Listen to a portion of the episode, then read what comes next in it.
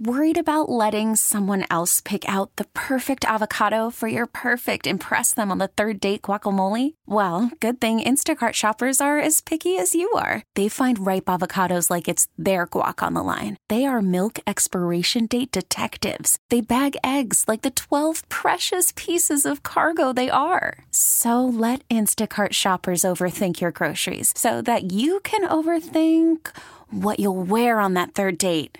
Download the Instacart app to get free delivery on your first three orders while supplies last. Minimum $10 per order, additional term supply. We get it. Attention spans just aren't what they used to be heads in social media and eyes on Netflix. But what do people do with their ears?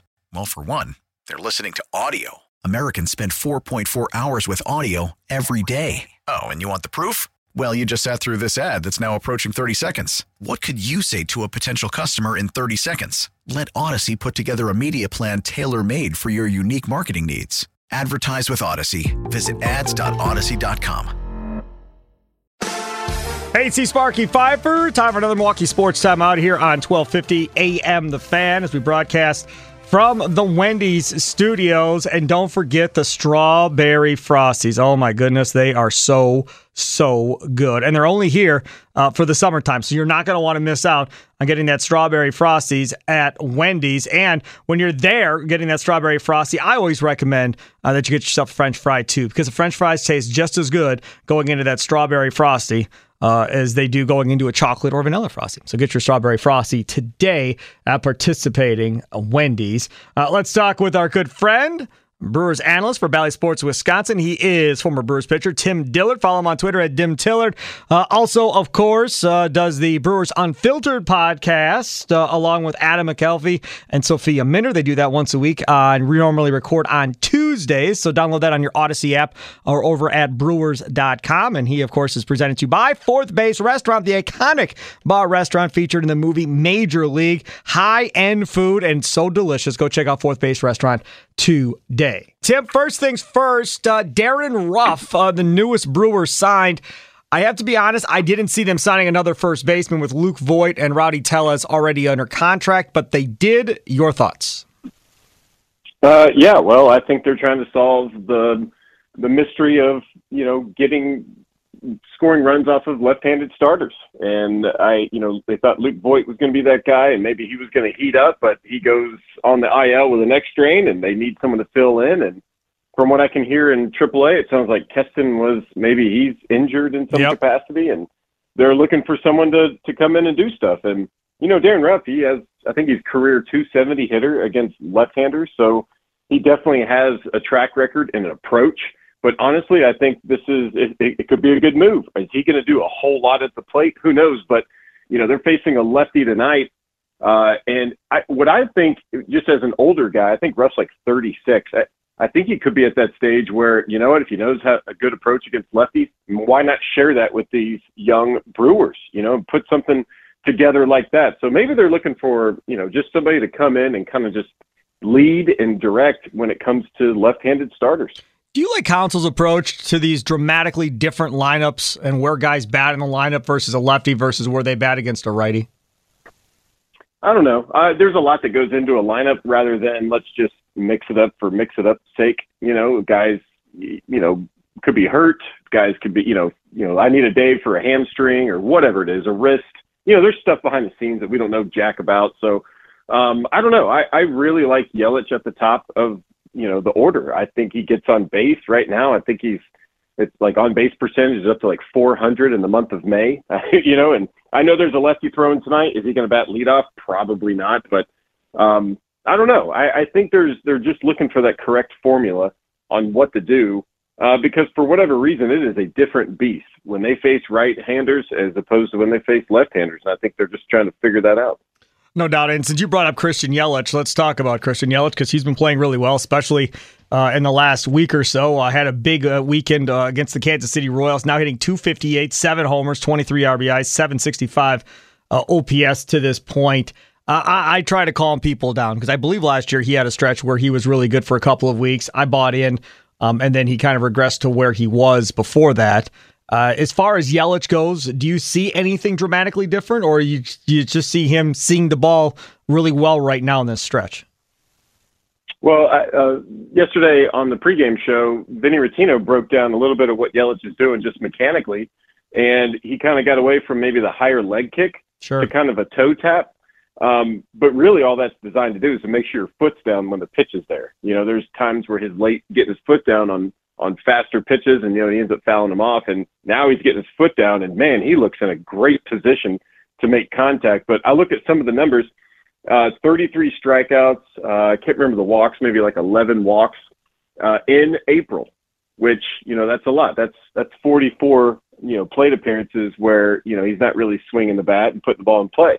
And then you fast forward to May and just 13 games, seven strikeouts to four walks. That's you know 11 appearances. So he's just he's swinging the bat is what he's doing. He's just making more contact in play, um, and he's having success doing that. His launch angles changed a little bit. He's starting to put the ball way gone out of the ballpark. But just the other day on the weekend, facing the Royals, his first home run he hit in that series, straight away center field, hit it off the jumbotron, Yep. and then he goes left field, opposite field, uh, and then his leadoff home run the last game, he pulls it.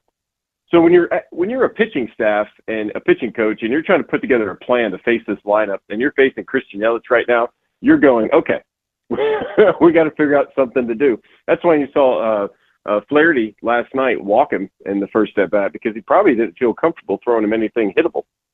That's interesting though, because if and again, this is a big if, but if you know Christian Yelich gets back to to being that guy that that pitchers don't want to pitch to anymore, is he better served being in the leadoff spot versus more down in that three hole?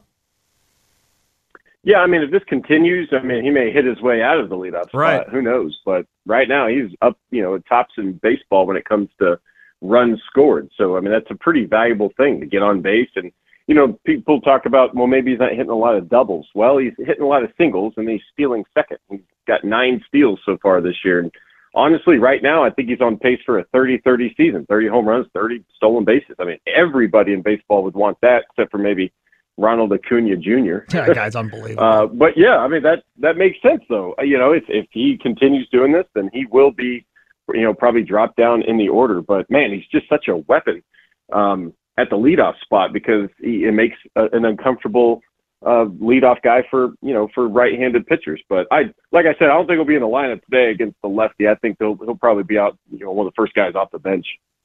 You know, Tim, uh, Eric Lauer uh, has had his struggles. Uh, Craig Counsell making the decision to move him from the rotation and put him in the bullpen uh, for the time being, and he came in right away then on Sunday after the Brewers had that seven run inning. What have you seen from Eric Lauer this year, maybe different from last year, that that might be leading to some of the problems he's having? I, I would say the only thing is just be more purposeful with his pitches, um, and that's you know that's obviously harder to do than just say. But I, I feel like when you're a starter, you kind of have this parachute where, okay, you have a rough first inning, you give up a couple of runs, you still settle in and you throw six innings, and boom, you've got a quality start, and everybody loves you. And I think he was relying on that a lot because he was being very picky on on pitching to the zone. And when you do that, you start walking guys. And when you finally have to make a pitch and you throw it in the zone, guys are just ready for it. When you're in the bullpen, you don't really have that luxury. You got to come out and have your best stuff right away. You know, you give up a couple runs, you may only face two batters, right? Like Right. you, you and that that's everything. Every pitch just becomes more important uh, when you come out of the bullpen. And so I think maybe you know I don't know if this was intended or not, but one of the consequences of of moving a starter to the bullpen is it just it gives you a little bit more urgency on every single pitch. It means a lot more. Um, and you have to kind of focus up a little bit more. But for him to go five and a third out of the bullpen, my goodness, and he saved the bullpen. If they needed him last night, the the main guys in the bullpen, then they would have been ready to go. But I, I also talk about, you know, we do the Brewers Unfiltered podcast. Got another episode coming out either today or tomorrow. One of the points I brought up too about Eric Lauer was the fact that he got to finish a game. Just just the whole science of being able to just finish a game, be the last guy that gets the out. You know, you get to talk to the catcher, you shake their hand, give a little hug. You, you know, the fielder comes in, whoever made the last out gives you the ball. Like there's that's just a really cool feeling. It really is. And you know, maybe that'll carry over if he does get back in the starting rotation, if that's the plan. I know he, he was shots at him were in the bullpen uh, during the game last night, but whatever it is, like I, I think he's going to be in a good place. I think in a very small window, he was able to uh, unpack a lot.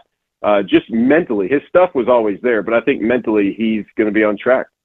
Yeah, it's interesting. You bring up the mental side uh, of what it means to close a game and finish a game, but the mental side of getting ready to start a game versus coming out of the pen, that's also quite different, I would imagine. Oh yeah, oh yeah. You prepare different. I mean, it's and you know what too. You're you're stressing about the start the entire day, right? Like you're trying to get your pattern together. Um, starting on the road, starting at home, it's completely different. And you kind of have that pyramid approach. You wake up, you're at the bottom of the pyramid, and everything you do leads to that point where you're like, okay, now I start the game. But with with that comes a lot of pressure. You're putting pressure on yourself. You start thinking, okay, well, if I can if I can do this, then maybe we can do this as a team. And you start playing scenarios instead of just keeping it simple. Uh, when you're in the bullpen, you just wait around. You just wait around. You talk. you talk about the game. You goof off until that phone rings, and then it's hey, get ready. So right. you kind of just you know you, it's it's more or less about just almost reacting. You know, let let your natural ability and everything that you train for just kind of take over. Um, and sometimes, you know, that's a good thing. Sometimes the starter just kind of needs that little shake uh, to get him back on track. Tim, I want to talk about some non-Brewer things. Uh, just a couple Yay! of non-Brewer things. No. uh, sorry. Okay. Uh, the Aaron Judge uh, home run. Uh, well, he had a couple of home runs, uh, but the second one that he hit against the Blue Jays on Monday night, they have video, and the announcers were talking about how he was kind of side eyeing the dugout or was looking sideways while he was in the boxes last time up, and the second time he came up, and the, the, you hear the announcer go, and he's doing it again, and as soon as he says it, Judge hits a home run, just absolutely crushes the ball, tees off on it. Uh, and then the video that's going viral on Twitter, the zooms in on his eyes, and sure enough, you can see his eyes go sideways. Uh, and then um, Will Middlebrooks, he, he, went on Twitter uh, and said, you know, based on how the catcher was uh, angling, maybe he was able to kind of see kind of what the sign was. And then he later recanted that and said, I don't even know if he was even giving signs. I was just kind of throwing it out there saying that might be a possibility. How suspicious would you be if you're a pitcher, and would you be able to pick up on that uh, when you're pitching to a guy if he consistently is doing something like that? Yeah, well, first off, I think uh, Middlebrooks is is correct uh, in this. I did see his post, and I've been seeing a lot of people post about this on Twitter, like, you know, what's he doing? Honestly, I think that Judge was just looking at the first base coach, and you know, this is kind of on the umpires a little bit too. You know, they have the first base coach, you know, third base coach boxes, and technically you're supposed to be in that right. box. But I mean, with nowadays, how many umpires are really checking to see if those dudes are in the box? Nobody. Basically, if they're if you're not, you know, crossing the foul territory, they really don't care. So that's on the umpires if that is what's going on. I couldn't see the full shot. I wasn't at the game to see, you know, where he was. But if a guy's throwing down signs without PitchCom now, and you know, if it's easy to pick up, all you have to do as a coach is you know, you put your hands on your hips if it's a fastball and hands down at your sides if it's a off speed pitch. And, you know, if you're that specific, and the Yankees have a track record for picking sides. Everybody knows this. This is probably why we have PitchCom, is because the Yankees on second base, A Rod, Jeter, and everybody at second base being able to pick up the pitcher signs. Like that's a part of the game.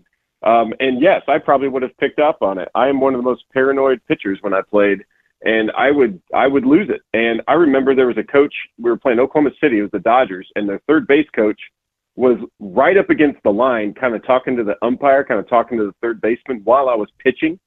And I didn't like it because he had different movements over there. He was talking. He looked like he was doing stuff and maybe was relaying something to my catcher. And I asked the umpire, I was like, can you get this dude in the third base box? Yep. I just called time. I was like, hey, can this guy move over?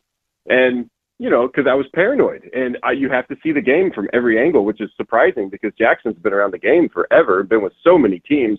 Uh, just kind of interesting that you know maybe they dropped the ball on that, but either way, uh, for whatever reason, it's it's legal. You're allowed to do it, but I mean, you want to be more subtle. But I get how Aaron Judge. I mean, if you have a guaranteed shot of knowing what's coming, you know, some guys honestly don't want to know.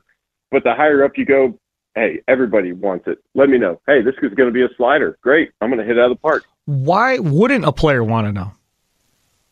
Uh, you know what? I back in high school, I think my brother was in the stands and he saw what the pitcher was doing on the mound. So he was just in the stands watching the game right. as it was. Uh, we're a baseball family. It's not a big deal. And he would yell out the signs, not yell them out, but if he said your last name, it was a fastball. If right. he said your number, it was it was a breaking ball. So I mean, I was up there. Everyone else was hitting well, I got up there and you know he would yell whatever it was, and I would get so giddy, and I'm like, oh, here we go, and then I would miss it. Or I'd pop it straight up, and I don't know, like I just it didn't really work for me like I thought it would, uh, but some guys, you know, they they just can take advantage of it for days. Um, I probably would now if I knew what was coming and guarantee to help me out, but there are some players that just honestly don't want to know because maybe they get too over anxious, but I have, I don't know if I know any big leaguers. I've heard of any that don't want to know what's coming. Everyone wants to know what's coming. I, I want to get your thoughts on an NBA uh, podcast uh, that has gone viral as well. DeMar DeRozan uh, for the Bulls okay. Uh, was on Paul George's podcast uh, with the Clippers. Uh, and there's a moderator for these guys that are doing the podcast. Uh, and DeMar DeRozan uh, was asked about LeBron James' tweet a while back, talking about how you know his kid would come out here and be better than a lot of some of these guys that are out here right now in the NBA. Uh, and DeRozan didn't hold back and said, "Hey, man, like there's a bunch of sorry blah blah blah uh, out here uh, in the NBA right now. Guys that that like what come with the NBA, but don't like the game of basketball. Don't care about the game of basketball. They just want to pretty much get the check and the benefits that come along with it. Paul George then went on top of that and said, "What? They got about 450 or so players in the NBA." He said, "There's probably 75 to 100 guys that just suck." Uh, that probably don't belong in this league, that are in this league essentially collecting a check and don't really care about the game. And I've heard that for years uh, in the NBA, uh, covering the Bucks uh, from different Bucks players uh, and so forth. So it wasn't nothing new to me. Baseball, I've never heard the same thing said about baseball. It does that. Is that a thing in baseball where you guys guy you got guys playing a game because they're good at it, not necessarily because they love it? Um, I mean, if it is, it's pretty rare. I I mean, I don't know if I've even come across a guy that, especially in the minor leagues, like you have to love it. I mean, if you don't, then you could easily go make more money doing almost anything else. right. So I would say, but in the big leagues, I mean, I think one of the famous ones that come to mind is like Jeff Kent. Like he just, you know, he kind of famously was like, "Yeah, it's baseball. I'm good at it. That's why I play."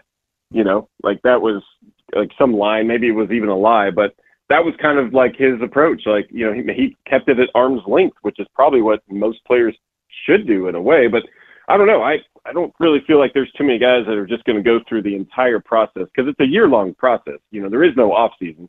You don't have to play games, but you're training this entire time. And nowadays, with the way technology is, if you're not up to date, then you're just going to fall behind. It's a lot of work uh, to put in to just not love it. You know, there's probably guys that are super good and they have to maybe do less so maybe they it appears they don't like it more, but I don't know. I, I think you have to love a game like baseball just because it's so long. I mean, you play 140 games in minor leagues, 162 games in the big leagues. You train in the off season. You maybe get one month off the entire year. If you add up everything, there's probably one month out of the year where guys aren't exercising or training or playing a game in some capacity. So, I mean, if you don't love it, it's going to be a pretty miserable life. And you know, you can make a lot of money for a short amount of time, but I just it's the risk reward. I don't know. I'm sure there's guys out there, but it's probably a super small percentage. Yes, Tim Dillard, Brewers Unfiltered. Him, Adam McCalvy, Sophia Minnaert. Uh, they do it each and every week. Normally, they record on Tuesdays. They usually uh, post later Tuesday afternoon on your Audacy app or right there at uh, brewers.com. Are you guys uh, just talking about the last week or so? Any guests? What do you got this week? Yeah, we got a guest. We got Bill Schroeder, Rock, the man, the myth, the legend. Uh, Sophia and Adam sat down with him. I was actually on assignment back home with my family. Yeah. Uh, but it, but it was, it was, uh, it's good. It's good. I mean, Rock, you hear his voice on uh, on TV all the time. You get to see him, but um, he is he is a wonderful man, and uh, we we are blessed because we get to see him all the time and talk to him all the time. We get all the benefits of his glow and his joy. So anyway, hopefully some of that spills over into this podcast. So yeah, check it out when it pops. Uh, I'm not sure when it comes out. Maybe later today. Speaking of good dudes, I I was at the Brewers game, like I said, with my family on Mother's Day and hanging out, and there was uh, the people in the row behind me were talking to each other, uh, and they started talking about Tim Dillard behind me. And I was like, "Oh man!" I'm like, "This was it be, my parents? This Were my parents no, no, uh, no. There's a couple dudes and their families or whatever." And they're going back and forth and like, oh yeah, man, Tim Dillard, man, good dude, man. Met him in Nashville. He was down there and what's with the sounds and just glowingly, just just talking so much uh, how great they are, how great you are, and how nice you were to him and so forth. I was like, that's right. That's my guy, Tim Dillard. He's nice to everybody. He's a good dude. Tim, thanks so much for coming on. Follow Tim Dillard on Twitter at Dim Tillard. Always uh, good stuff. And of course, brought to you by Fourth Base Restaurant. Tim, thanks so much, man. Yeah, appreciate it, Sparky. Thank you. We get it. Attention spans just aren't what they used to be heads in social media and eyes on Netflix. But what do people do with their ears? Well, for one, they're listening to audio. Americans spend 4.4 hours with audio every day. Oh, and you want the proof? Well, you just sat through this ad that's now approaching 30 seconds. What could you say to a potential customer in 30 seconds? Let Audacy put together a media plan tailor made for your unique marketing needs. Advertise with Audacy. Visit ads.audacy.com.